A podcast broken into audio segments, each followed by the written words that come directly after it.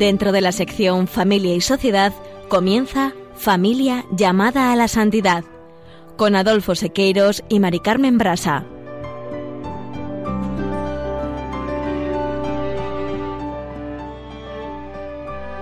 Muy buenas tardes, queridos oyentes de Radio María y Familia Radio María. Bienvenidos al programa Familia llamada a la Santidad. Muy buenas tardes, queridos oyentes. Con alegría compartimos una tarde más este programa con todos ustedes.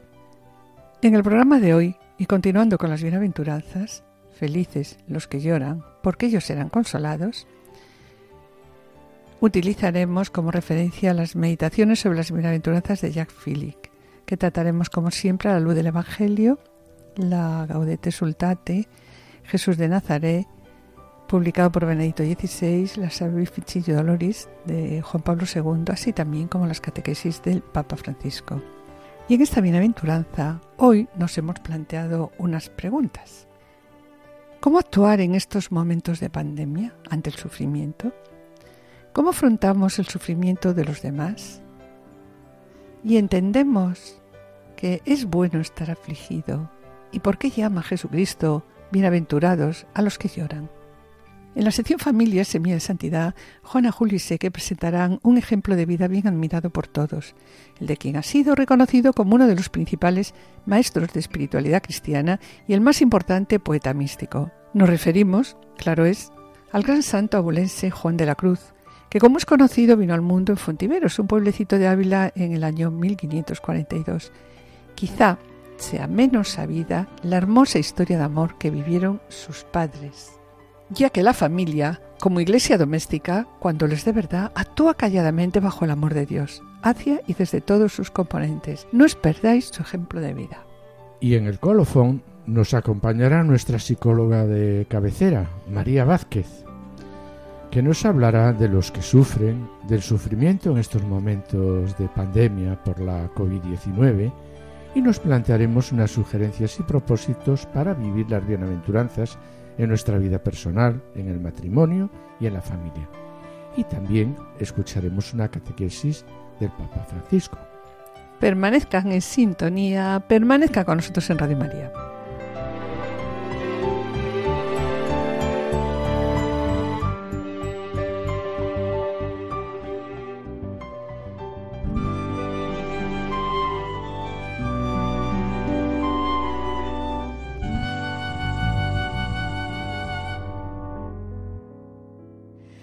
Te glorifico, mi Señor, porque tú me libraste.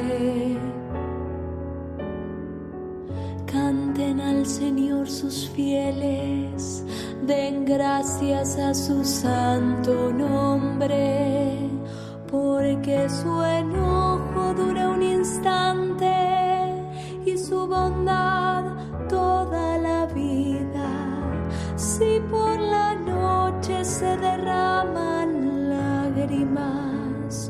por la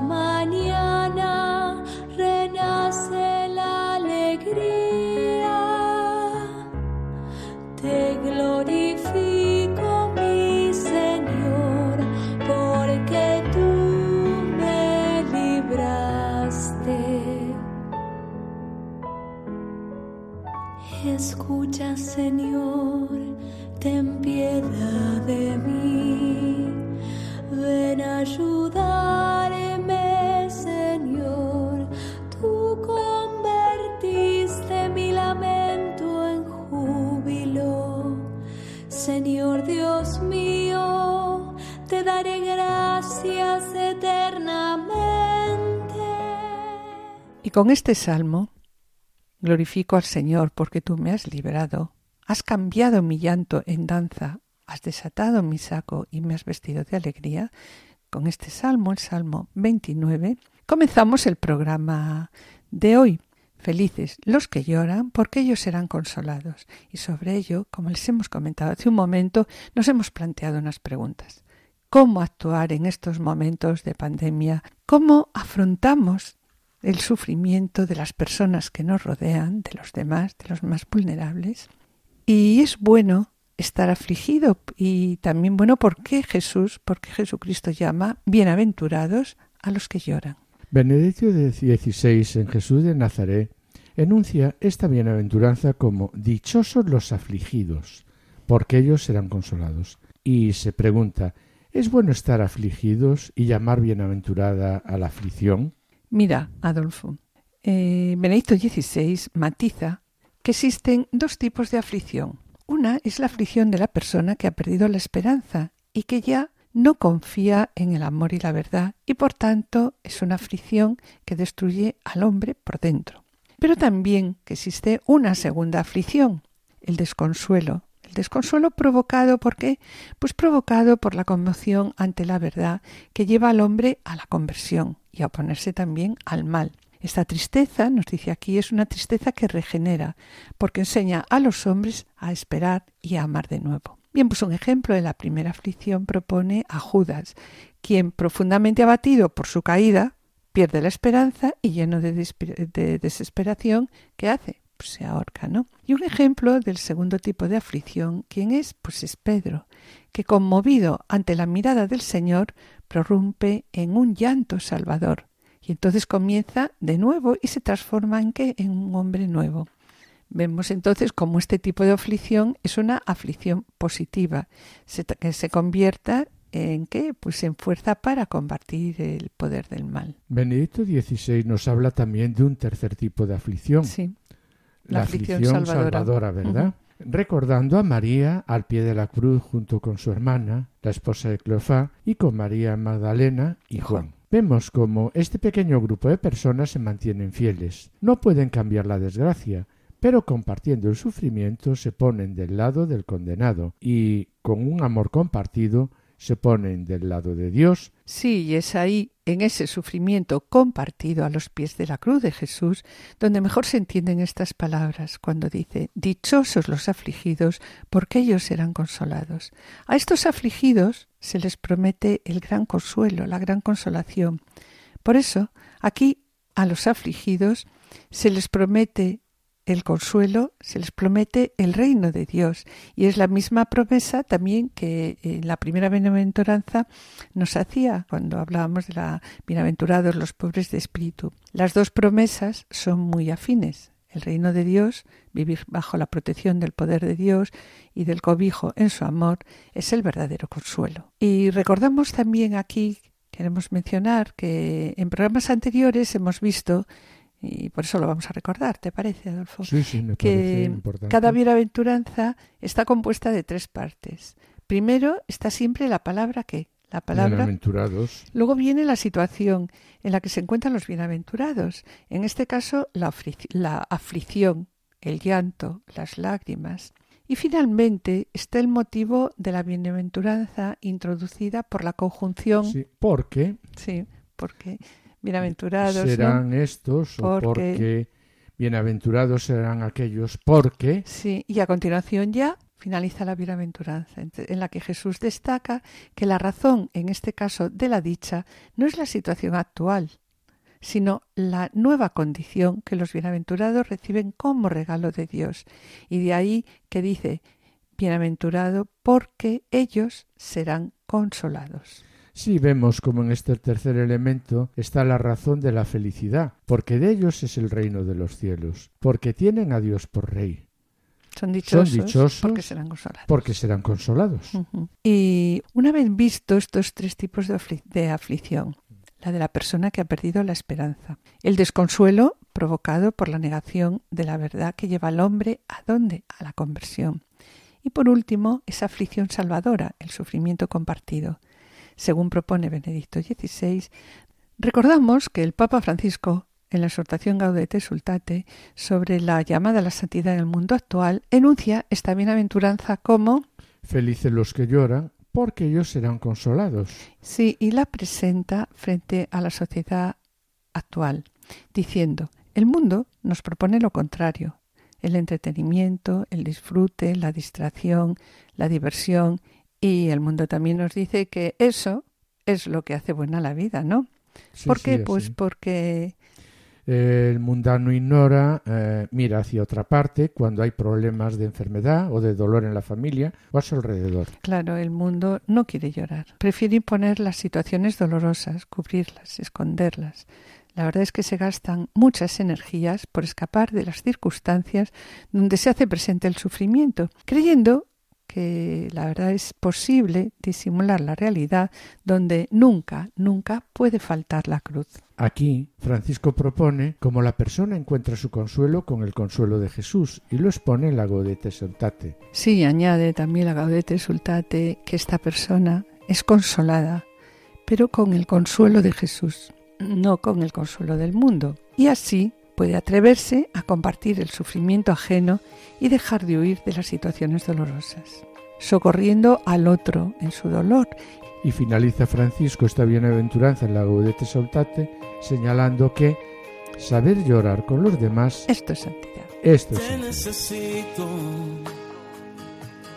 Es que no hay nadie quien pueda secar mis lágrimas en la tormenta, oh Señor, tú eres mi calma.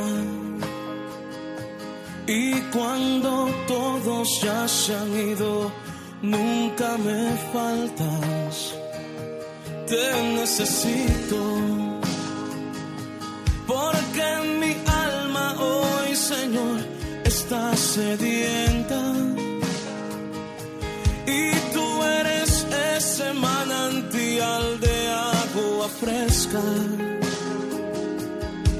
Y eres Jesús el pan de vida que me sustenta. Te necesito Dios. Te necesito Dios. Te necesito Dios. Te necesito. Yo te necesito. Y es que no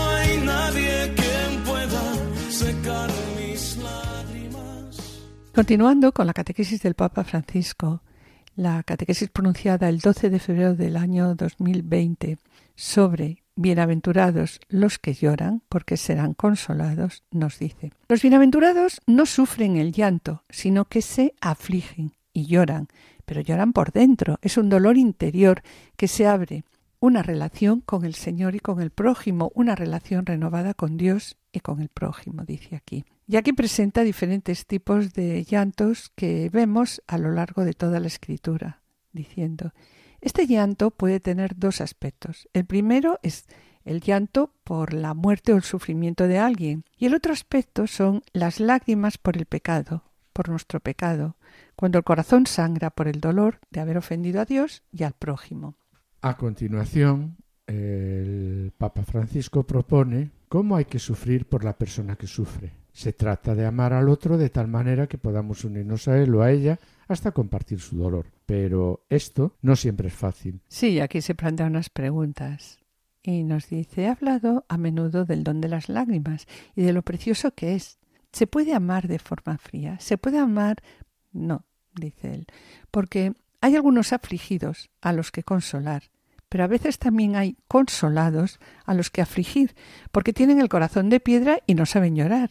Y también hay que despertar a la gente que no sabe conmoverse frente a qué frente al dolor de los demás. También nos dice, hay un segundo significado de esta paradójica felicidad. Llorar, llorar por, el, por el pecado. Sí, aquí tenemos que distinguir en quien está fastidiado por haberse equivocado. Entonces ese sería un dolor, pero es orgullo. Y entre quienes, en cambio, lloran por qué? Por el mal hecho, por el bien omitido y por la traición a la relación con Dios. Pensemos, por ejemplo, que lo comentábamos antes, ¿no? En el llanto de San Pedro.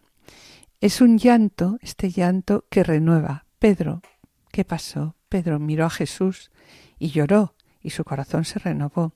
A diferencia de Judas, que no aceptó que se había equivocado y claro, pobrecillo, pues se suicidó. ¿no? Y continúa diciendo que entender el pecado es un regalo de Dios, es una obra del Espíritu Santo, porque nosotros solos no podemos entender el pecado.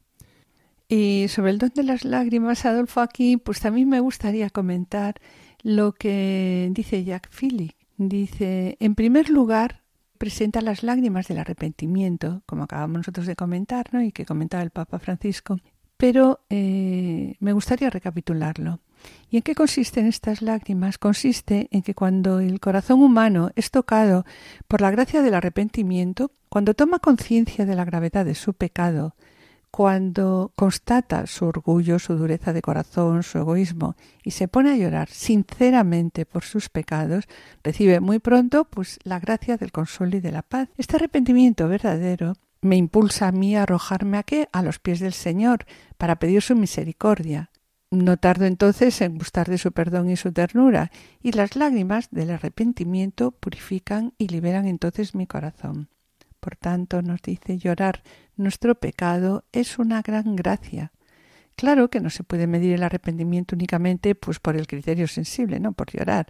El arrepentimiento en qué consiste? Consiste en reconocer, como decíamos antes, ¿no? las faltas y en la voluntad de corregirse.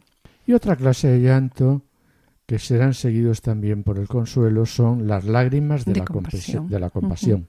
Llorad con los que lloran, nos dice San Pablo emocionarse y conmoverse por el sufrimiento de otro de una manera que nos mueve a cuidarle, conlleva también un gran consuelo.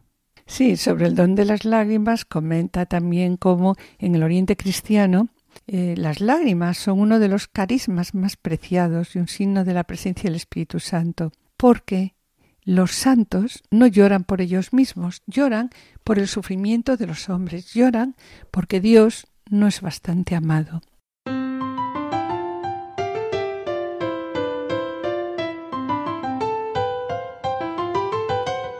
Recordamos que Radio María está ayudando a muchas personas en España y en el mundo entero, y más que nunca en esta dolorosa situación de pandemia. Somos conscientes que la radio nos acerca a todos.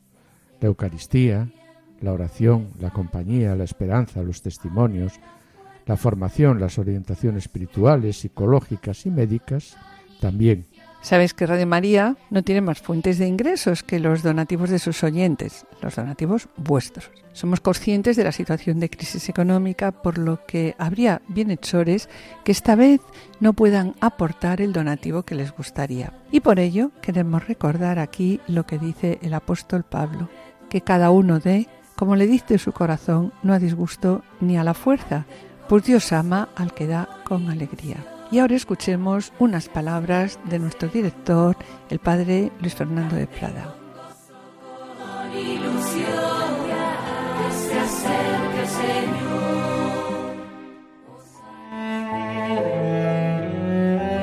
Estamos terminando un año difícil en el que nos ha sorprendido una pandemia mundial con su reguero de sufrimiento y muerte, los confinamientos, una profunda crisis económica y social pero tampoco han faltado semillas de bien de numerosas personas que lo han dado todo, incluso su vida, por ayudar a los más débiles.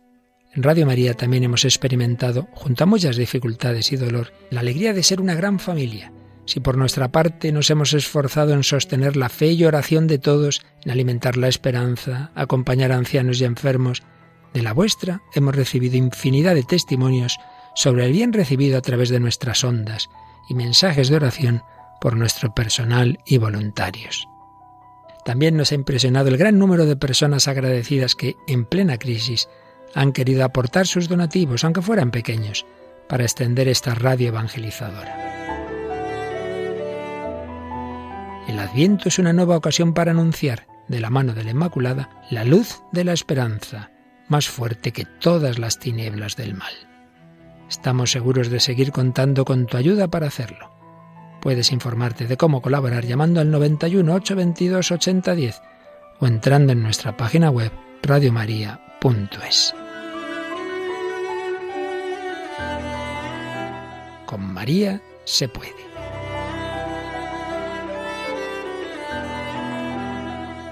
Colabora con la radio de la Virgen. Gracias por estar ahí, gracias por vuestra fidelidad.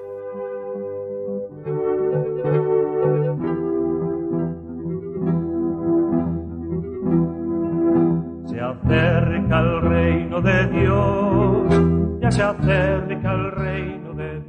Queridos oyentes y familia Radio María, estamos en el programa Familia llamada a la Santidad dirigido por Adolfo Sequeiros y quien les habla Mari Carmen Brasa. Finalizamos esta primera sección y antes de iniciar la segunda quisiéramos adelantarles que en el colofón eh, nos acompañará eh, nuestra psicóloga de cabecera, María Vázquez, y presentaremos también unas palabras del Papa Francisco y unas sugerencias y propósitos para vivir las bienaventuranzas a lo largo del mes. Y a continuación damos paso al espacio Familia Semilla de Santidad en, las, la que nuestros colaboradores Juana Juliseque presentarán la vida de la familia de San Juan de la Cruz. No os perdáis su ejemplo de vida, permaneced con nosotros, permaneced en Radio María. Los pobres viene el Señor. Salir al encuentro de Dios, que el adviento es salvación, preparar los caminos, preparar los caminos. Familia, semilla de santidad. Y lo hacemos hoy con un ejemplo bien admirado por todos, el de quien ha sido reconocido como uno de los principales maestros de espiritualidad cristiana y el más importante poeta místico. Nos referimos, claro es, al gran santo abulense Juan de la Cruz, que, como es conocido, vino al mundo en Fontiveros, un pueblecito de Ávila, en 1542. Quizás sea menos conocida la hermosa historia de amor que vivieron sus padres. Comencemos.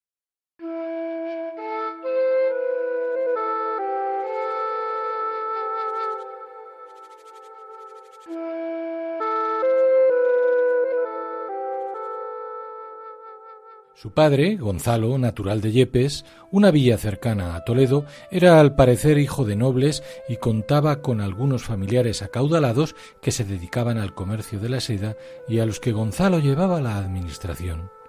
Precisamente por eso viajaba con frecuencia a la feria de Medina del Campo en Valladolid.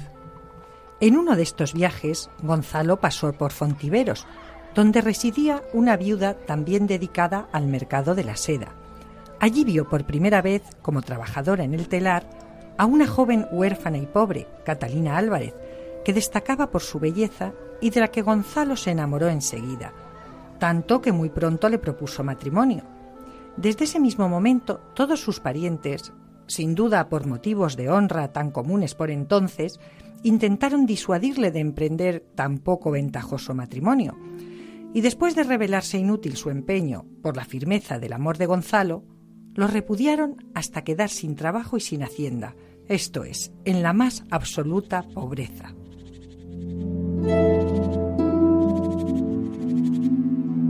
Poco les importó tan dura circunstancia a Gonzalo y Catalina que se querían de veras con un amor tan fuerte que se unieron en santo matrimonio en 1529. Gonzalo decidió entonces, contra lo que habían sido hasta ese momento sus costumbres y condición, aceptar compartir la pequeña casita de Catalina, aprender de ésta el trabajo de pañero y dedicarse con toda humildad al modesto oficio de tejer. Gonzalo se hace así pobre por amor, una pobreza que roza la miseria y que sin embargo no impide que el hogar de ambos sea reducto privilegiado de amor y concordia, de los que fueron frutos sus tres hijos, Francisco, nacido en 1530, Luis, que muere muy niño, y el pequeño Juan, que nace en 1542.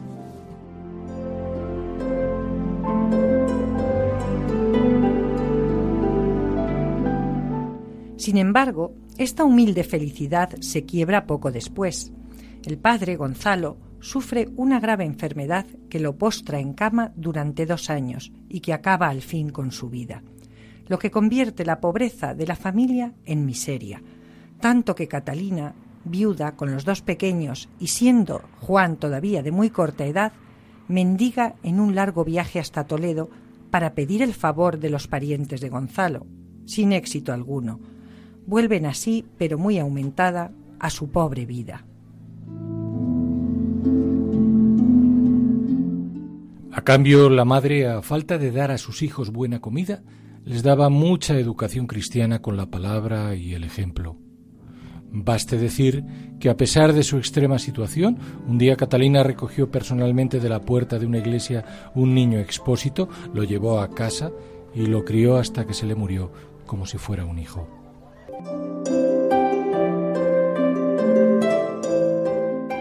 Comenzaba así, en efecto, un largo peregrinaje por la pobreza, primero de regreso a Fontiveros y después a Arévalo, donde el hijo mayor, poco inclinado a los trabajos del telar, se deja arrastrar a una vida azarosa y poco ejemplar que sólo los ruegos de su madre le hicieron capaz de abandonar. Desde entonces se ejercitó en la oración frecuente y en la ayuda a los más necesitados. No mucho más tarde casaría con una buena muchacha, con quien compartiría su vida en el hogar familiar junto a su madre. Un hogar pobre pero abierto. Se cuenta que en cierta ocasión, y a pesar de las propias estrecheces familiares, Francisco acogió a un niño de la calle al que su joven esposa cuidó como una madre, quien de hecho repetiría luego maternidad hasta en ocho ocasiones. Se encauzaba así hacia Dios la vida de quien más tarde Juan, siempre parco en la declaración de sus afectos, pero siempre pleno de amor, diría ser la persona que más quiero en el mundo.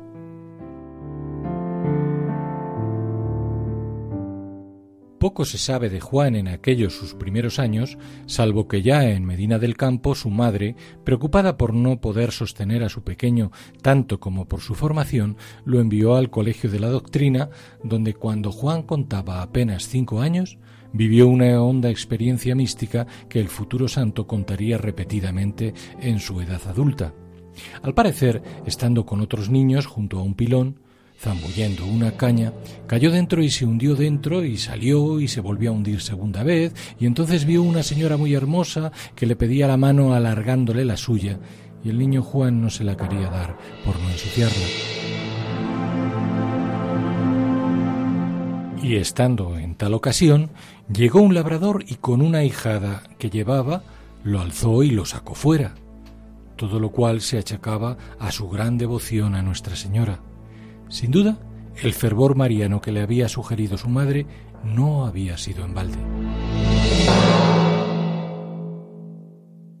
El Colegio de la Doctrina era una institución de ambiente hondamente religioso donde se daba sustento y formación a los niños más pobres que además, en compensación, colaboraban con los artesanos de la ciudad como aprendices de innumerables oficios. Juan, sin embargo, cuyo gusto por lo espiritual se va manifestando cada vez con más intensidad, destaca casi exclusivamente en los servicios religiosos. Por eso, más tarde es requerido como recadero en el Hospital de Nuestra Señora de la Concepción, un centro de enfermedades venéreas donde conoce el lado más oscuro de la enfermedad y la debilidad humanas, también el más necesitado de amor. Al poco tiempo comienza sus estudios para ser sacerdote en el Colegio de la Compañía de Jesús.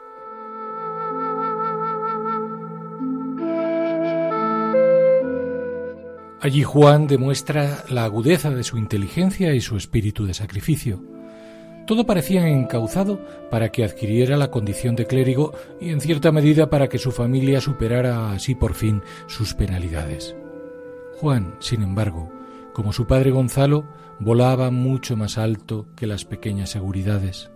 Juan, firme siempre en sus convicciones, se siente llamado a la vida religiosa para la que elige la Orden del Carmen, la Orden de María, donde pide el hábito en 1563.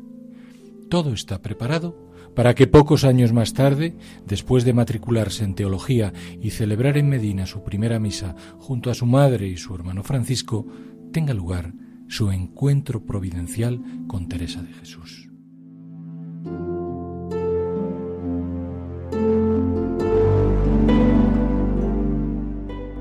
Puede decirse que todos sus años de infancia y adolescencia en, esa atmósfera que mezcla el sufrimiento y la pobreza con la riqueza interior, que une la afición al estudio y el ejercicio constante del amor, fue donde Juan, siempre bajo el amparo de su madre, alcanzó la carga humana y espiritual que le preparó para cumplir los designios del Señor. Atmósfera labrada en la integridad personal, la humildad y el ejemplo de amor de su padre, en la fortaleza, la bondad y la fe de su madre, en la conversión de su hermano mayor y en el dolor por la temprana muerte de su hermano Luis. Atmósfera cincelada sobre todo en la historia inicial de ese maravilloso amor de sus padres, que como dice algún biógrafo de Juan, tenía algo del cantar de los cantares, de ese hermoso cantar que andando el tiempo se convertiría en tema poético del gran místico. Al fin lo había interiorizado ya en el amoroso arrullo de sus padres como lengua materna.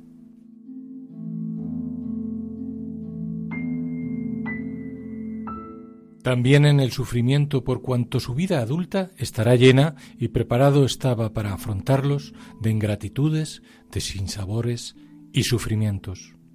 Camino de la santidad para el que había aprendido ya desde la cuna en su infancia y adolescencia y gracias a sus primeras vivencias familiares, la confianza en Dios a pesar de las adversidades. Los hombres creen escribir la historia cuando es Dios quien permite todo para nuestro bien, dirá en una carta enviada a una religiosa de gran confianza. Pero también y sobre todo en ese clima había aprendido la preeminencia del amor en toda ocasión, como es perceptible en aquellas otras palabras que se han convertido en el lema privilegiado que se asocia a su figura. Pon amor donde no hay amor y sacarás amor.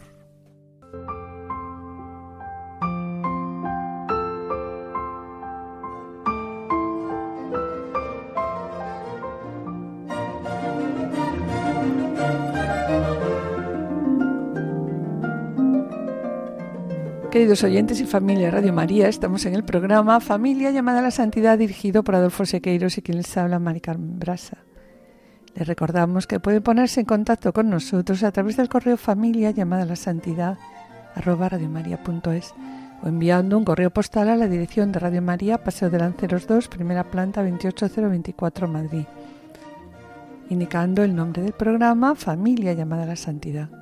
Para solicitar este programa deberán dirigirse ustedes al teléfono atención al oyente 91 822 8010 y también, como les decimos siempre, pueden escuchar nuestros programas a través de podcast entrando en la página web de Radio María www.radiomaria.es y podrán descargarlo en su ordenador para archivarlo, escucharlo a la hora que ustedes deseen.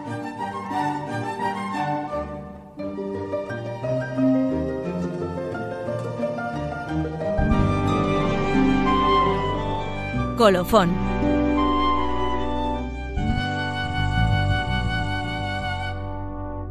Comenzamos esta tercera parte del programa recordando unas palabras de Juan Pablo II en la San Luis Doloris sobre el sufrimiento. Cristo se acercó incesantemente al mundo del sufrimiento humano, pasó haciendo el bien.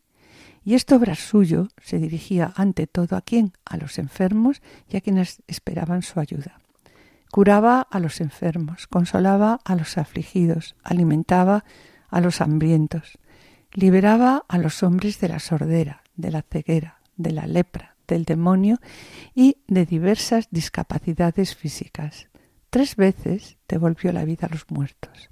Cristo era sensible a todo sufrimiento humano, tanto al del cuerpo como al del alma y al mismo tiempo instruía poniendo en el centro de su enseñanza las ocho bienaventuranzas, dirigidas a los hombres probados por diversos sufrimientos en su vida temporal. Estos, dice, son los pobres de espíritu, los que lloran, los que tienen hambre, sed de justicia, los que padecen persecución por la justicia, cuando los insultan, los persiguen y con mentiras dicen contra ellos todo género de mal por Cristo. De todos modos, Cristo se acercó sobre todo al mundo del sufrimiento humano, por el hecho de haber asumido este sufrimiento en sí mismo. Y para hablarnos del sufrimiento en estos tiempos de pandemia de la COVID-19, hoy tenemos con nosotros a nuestra psicóloga de cabecera, María Vázquez, psicólogo general sanitario especializada en tercera edad, como ya les hemos dicho otras veces, que desde el año 2000 se dedica a la atención integral a personas mayores, asesoramiento y formación de familiares y profesionales también que atienden en domicilios e instituciones. Y con ella, pues vamos a hablar hoy del sufrimiento, del sufrimiento en nuestro tiempo. Hola María. Buenas tardes. ¿Y qué nos puedes decir hoy sobre el sufrimiento. ¿Qué podemos decir? En esta época que estamos viviendo, eh, parece obvio que nadie quiere sufrir. Hemos dado por sentado que la sociedad ha avanzado en todos los sentidos y que nuestro sistema de vida no admite que tengamos situaciones que nos, que nos limiten, que nos confronten con, nuestro, con nosotros mismos. en la sociedad actual eh, los límites tienen mala prensa, sin embargo, eh, todos, todos nosotros tenemos que lidiar con, con límites. La vida es limitada y, y, es así, aunque no lo queramos admitir. Hay algunos límites eh, que es importante que aprendamos a traducir en positivo en nuestras vidas.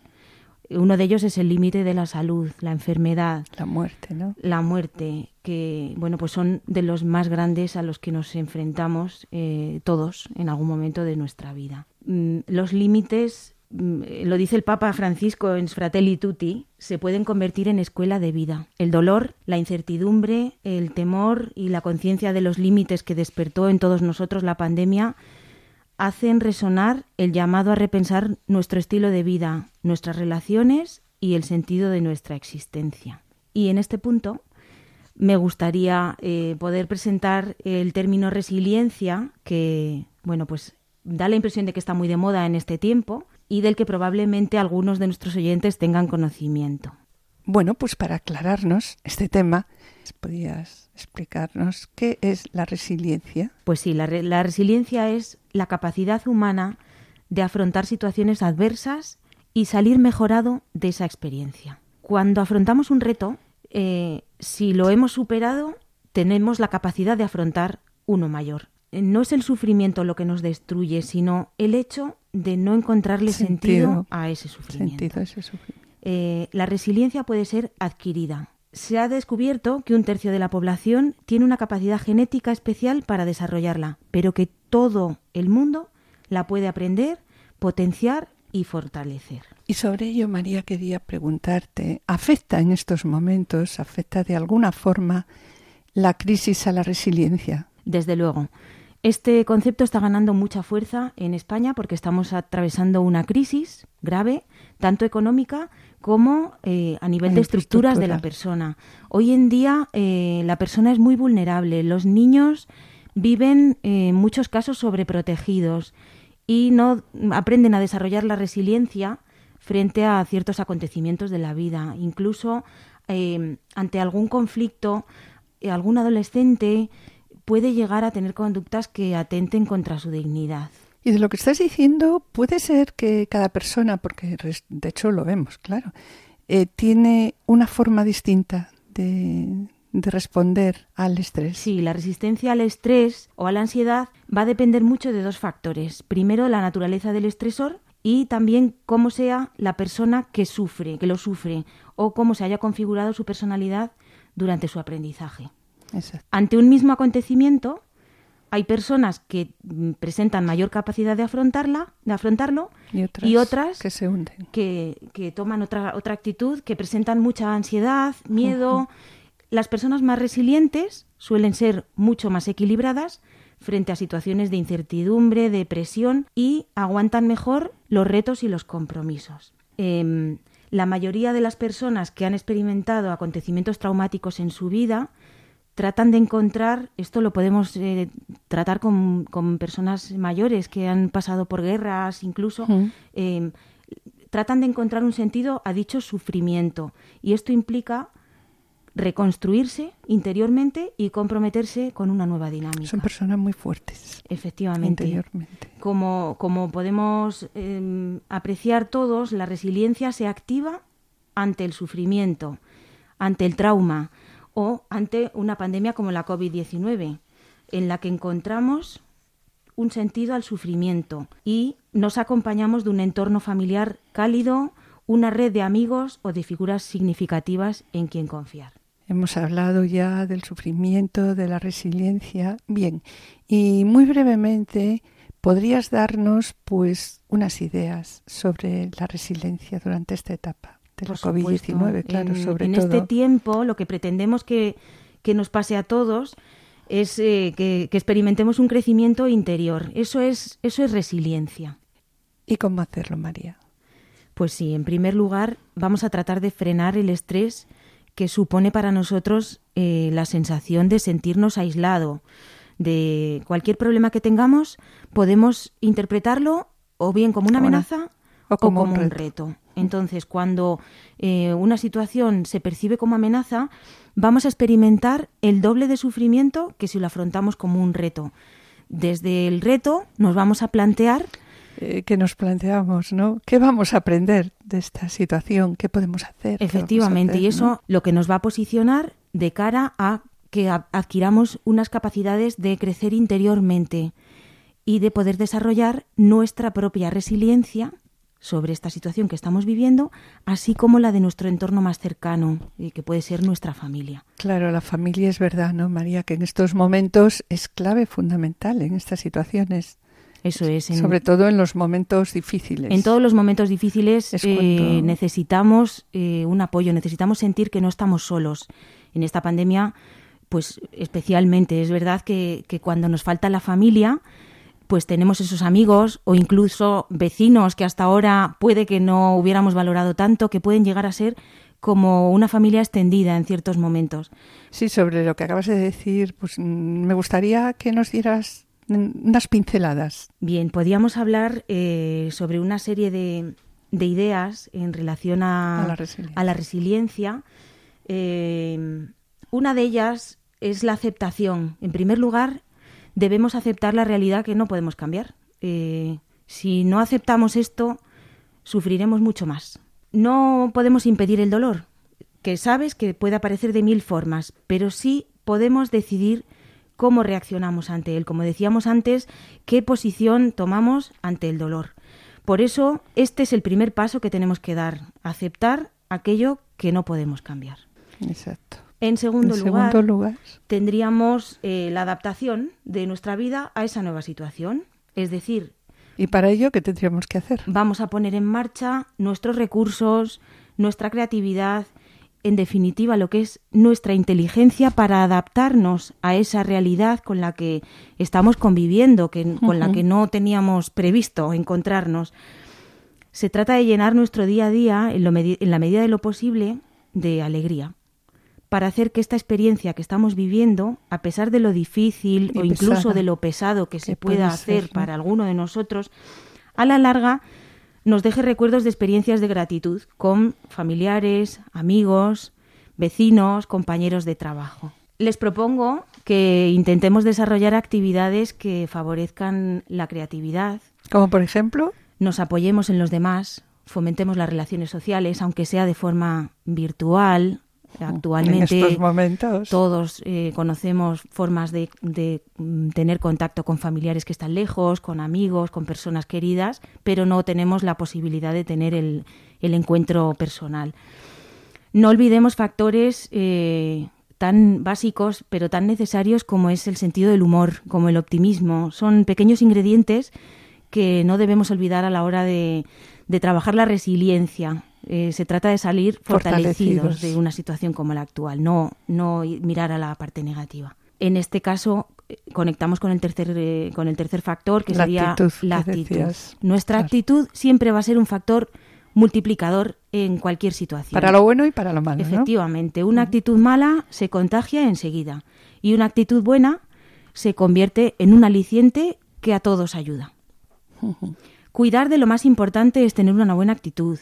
Eh, saber que es una oportunidad que tenemos para relacionarnos con el otro con respeto, con agradecimiento, con cariño, con buenas palabras, que son cosas que no tenemos todos los días porque pues en ocasiones vivimos muy deprisa, estamos muchas horas fuera de casa, eh, es decir, que no tenemos esta, esta oportunidad de disfrutar de una convivencia amable. Aprovechemos esta oportunidad.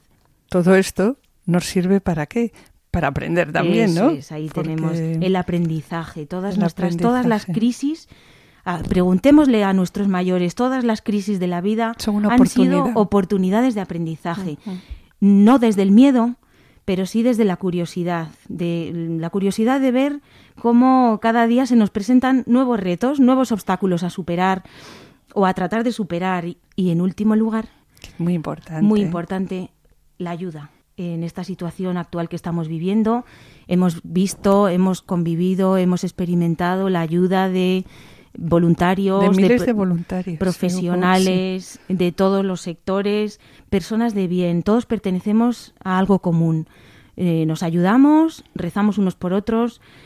Hay mucha gente buena en el mundo, ayudando a construir desde la humildad y desde el cuidado a los que sufren. Se trata de hacer importante eh, al que sufre, de escucharle. Los amigos, los familiares, los profesionales sanitarios, los profesionales de los servicios esenciales, los centros de escucha telefónica. Me gustaría contarles aquí. La narración es una de las herramientas eh, más sanadoras que existen. Hay una frase que dice que cuando escuchamos a alguien le hacemos existir. Pues eh, se trata de ponernos en el lugar del que sufre, pero no desde mi forma de ver las cosas, sino desde su, punto, de vista. que eso es lo importante. En este, en este punto me gustaría comentarles que, como ejemplo de esto, en los, en los últimos, en estos días, en la diócesis de Alcalá de Henares, surge por iniciativa de la Delegación de Pastoral de la Salud un teléfono el teléfono contigo a tu lado que eh, va a hacer atención a personas en situación de vulnerabilidad, de soledad, de enfermedad y bueno, pues nos habla claramente de, lo, de la importancia de escuchar a quien sufre, de ofrecer una ayuda, a una persona que se puede encontrar al borde de una crisis y que puede encontrar ahí un apoyo para ser resiliente y salir fortalecido de la situación que esté viviendo actualmente. La verdad que lo siento muchísimo, María. El tiempo se nos acaba y nos gustaría seguir hablando contigo sobre la resiliencia que has despertado en nosotros tanto interés y también te damos las gracias por por habernos dedicado este tiempo que sabemos que no es mucho el que tienes y que con muchísima generosidad nos lo entregas. ¿eh? Muchas gracias. Ha sido, ha sido un honor poder compartir algo de, mis reflexiones, de mis conocimientos en, relación a esto. Muchas gracias. Queremos despedirte también recordando en estos momentos la palabra, las palabras de Juan Pablo II en la Salvifici Doloris sobre el sufrimiento, cuando dice que Cristo se acercó sobre todo al mundo del sufriente humano por el hecho de haber asumido él mismo ese sufrimiento. Sugerencias para vivir las bienaventuranzas. En esta última parte del programa vamos a presentar esta bienaventuranza como promesa de consuelo para los afligidos y la importancia de la vocación cristiana como misterio de consolación. Estamos invitados a recibir de Dios la paz que Él quiere concedernos, pero no es sólo para nosotros mismos, es para que seamos consoladores para todos los que lo necesiten porque hay una gran necesidad de consuelo en el mundo de hoy, pues hay muchos sufrimientos, a menudo escondidos y silenciados, que no encuentran el alivio al que aspiran. Si vivimos plenamente las bienaventuranzas, estaremos en condiciones de convertirnos en consoladores para todos los corazones rotos. Y así hoy vamos a plantearnos cómo vivimos esta bienaventuranza en casa, en la familia, en el matrimonio, en el trabajo. A lo largo de nuestra vida matrimonial, pues habrán sido muchos los momentos de sufrimiento y de dolor. Habrán, estos habrán sido motivo de alguna que, otra reunión. Y en este momento, pues os vamos a sugerir, con ocasión de este tema, que dialoguéis no sólo sobre el dolor, o sobre los momentos de sufrimiento vivido, sino cómo vivís o habéis vivido en estos momentos, cómo lo habéis vivido y en qué lugar queda la alegría y la esperanza. Y para ello, pues nos hemos hecho unas preguntas. ¿Cómo hemos vivido los momentos de prueba? Los momentos en los que se ha presentado en nuestra vida, en nuestras familias, la enfermedad, la muerte de un ser querido, ¿Cómo lo hemos vivido? ¿Con rebeldía, con resignación, con angustia, con paz o con gozo? Y en los momentos de sufrimiento, los, que nos rodean, ¿han notado alguna diferencia en nuestro modo de actuar y de asumir esos acontecimientos? ¿Cómo nos ayudamos mutuamente, entre nosotros dos, ¿no? Entre los esposos, a crecer en la fe la esperanza, la alegría, el amor, y repitiendo así la experiencia de los discípulos de Maus, cuyo corazón ardía ante la presencia del Señor.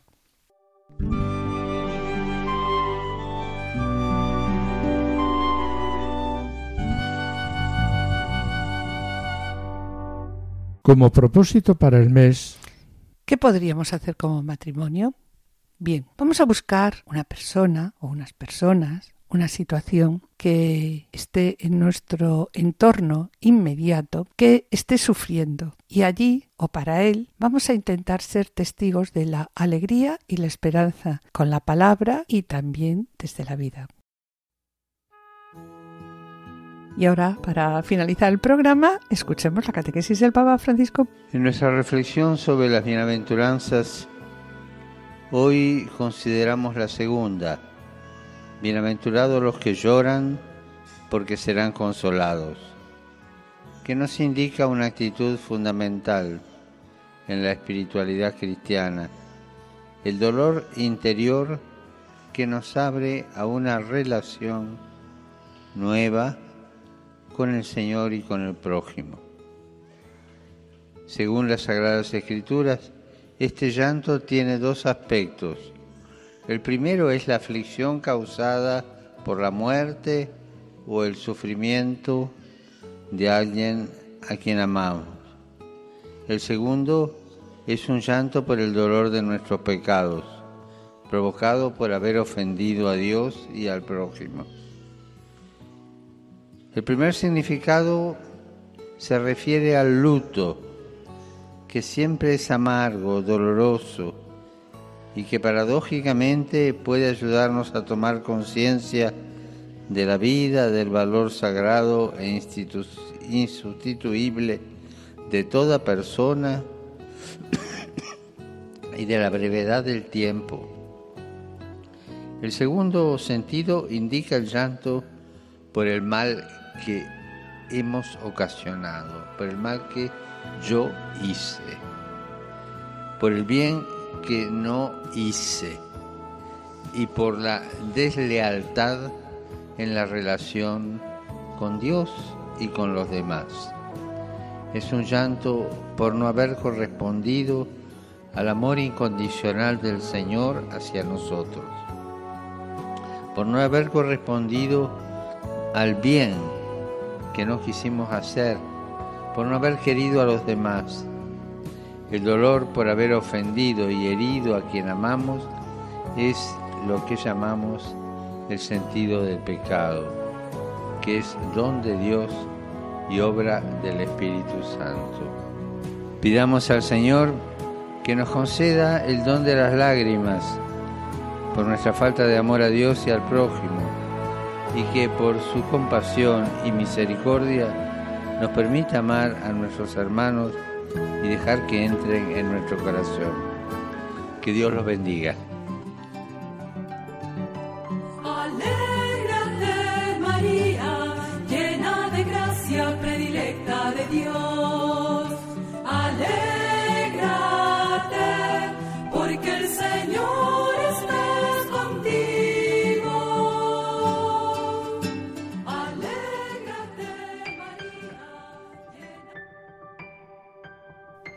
Y bien, mis queridos oyentes, con pena tenemos que despedirnos. En el programa de hoy y continuando con las bienaventuranzas, felices los que lloran, porque ellos serán eh, consolados, nos hemos planteado unas preguntas. ¿Cómo actuar en estos momentos de pandemia en la COVID-19?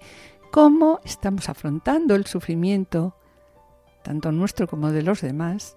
¿Y por qué Jesucristo llama bienaventurados a los que lloran?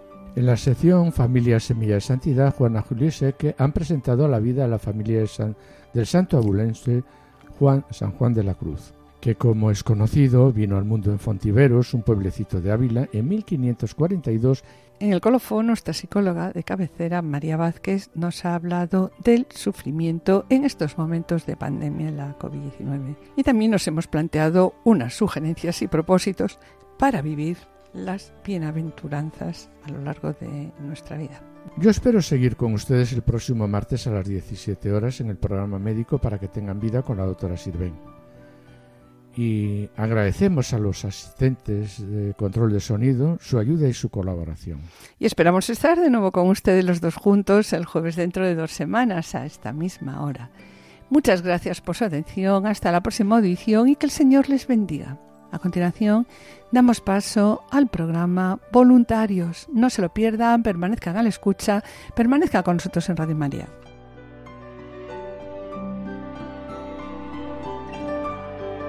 Han escuchado Familia llamada a la santidad con Adolfo Sequeiros y Mari Carmen Brasa.